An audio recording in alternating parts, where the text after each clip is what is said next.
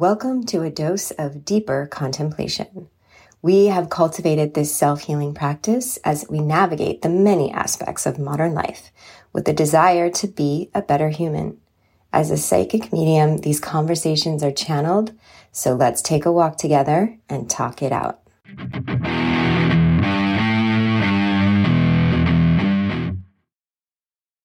We were in conversation with Source on this walk, seeking some advice.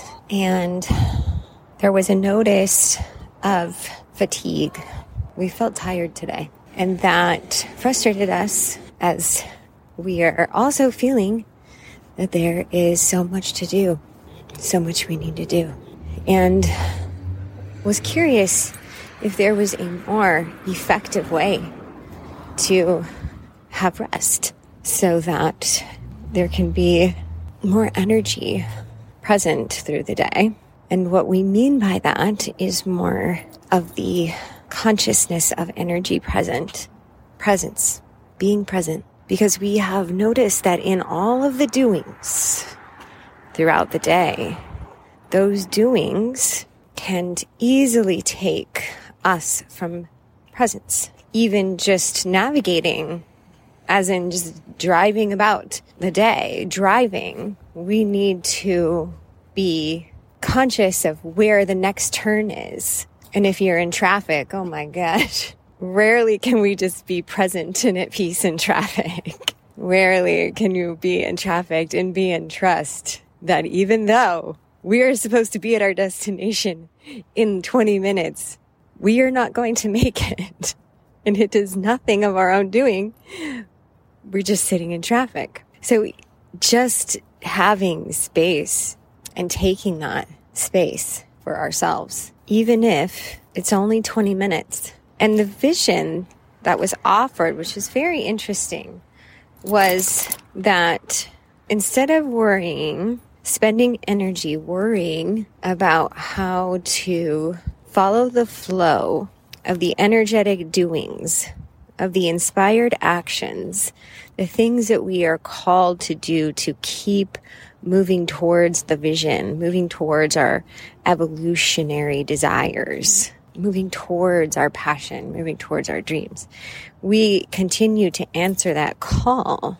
It was presented to us to try bringing in more stillness intermittent stillness throughout the day and to see, experiment, if you will, if that shifted our energy and our motivation levels because we can experience motivational ups and downs like can be like super highly energetic flowing with the motivations like yes we're here let's crushing it and then dip down into these very like struggling with motivation and recognizing that there's suddenly waves of self doubt. And what was been shown is if there's a support needed in our energetic ups and downs that we're experiencing to try instead of worrying about getting, you know, eight hours, nine hours of sleep because you're just so tired, actually try going to bed when you need to go to bed, resting when you need to rest, and if you have to get up at a certain time because the child that we look after needs to be at school and we rise earlier perhaps than we naturally would, but we need to, so we do. But instead, then throughout that day, take 20 minutes every hour to breathe and be still and meditate. And it doesn't matter where we are. We can be in the car, pulling over, and sitting in the car can just be taking a moment, putting the phone away for 20 minutes. It can just be this, this shift. It could even be lay down and close your eyes for 20 minutes. And it was interesting to be like, yeah, what would we be like as a human if we took several 20 minute naps a day? Very interesting, especially for us night owls. The night owls who oftentimes we have more energy at night. We can receive energy through the moon and the stars and all of the night space. So interesting to have several friends who are artists and creatives and uh, experience these shifts and changes in our sleeping patterns based on creativity and levels of energy. And I think a lot of artists can relate. Like when you need to create, you just need to create. You just got to get up and do it. But sometimes we've stopped ourselves from getting up and writing, getting up and creating something because the inspiration is there. Because So it's like, no, no, you have to stay in bed. You need eight hours sleep. The little one has to go to school in the morning. You have to drive and be responsible so many times. So it's going to be very interesting to take this suggestion, this download, give it a shot. I think we feel that collectively there's kind of just a depletion. I think everyone's tired of something in life. It's a pretty strong collective vibe. What would it be like if we just kept having a nap, having a nap in a blankie, moving into a space of stillness? We feel that there may be times that when we're feeling struggle, if someone would have just offered us a nap and a blankie, probably would have said yes, thank you for that suggestion. And so grateful that someone cared about me enough to say that. Tantrums are still a thing. It's not just a young people thing. That's for sure. And as a parent, we oftentimes recognize that when our little one was struggling emotionally, like in a tantrum esque type de- behavior, that he was just like over it there was just something that he was just over it, whether it was too much stimulation, overwhelm, people feeling sleepy, and that oftentimes if we could just give him his blankie and take him into a room and lay him down in bed and tuck him in, just let him know he's okay. Just have a little nap, just rest. What happens when we rest, when we sleep, is that our consciousness is able to expand outside of the body. We enter into a dream state. It's fascinating to watch the brain waves of a human who's sleeping. We enter into a consciousness. If you think about it, where is sleep? Where is sleep? When we say we go to sleep, okay, and what is sleep? We shut down.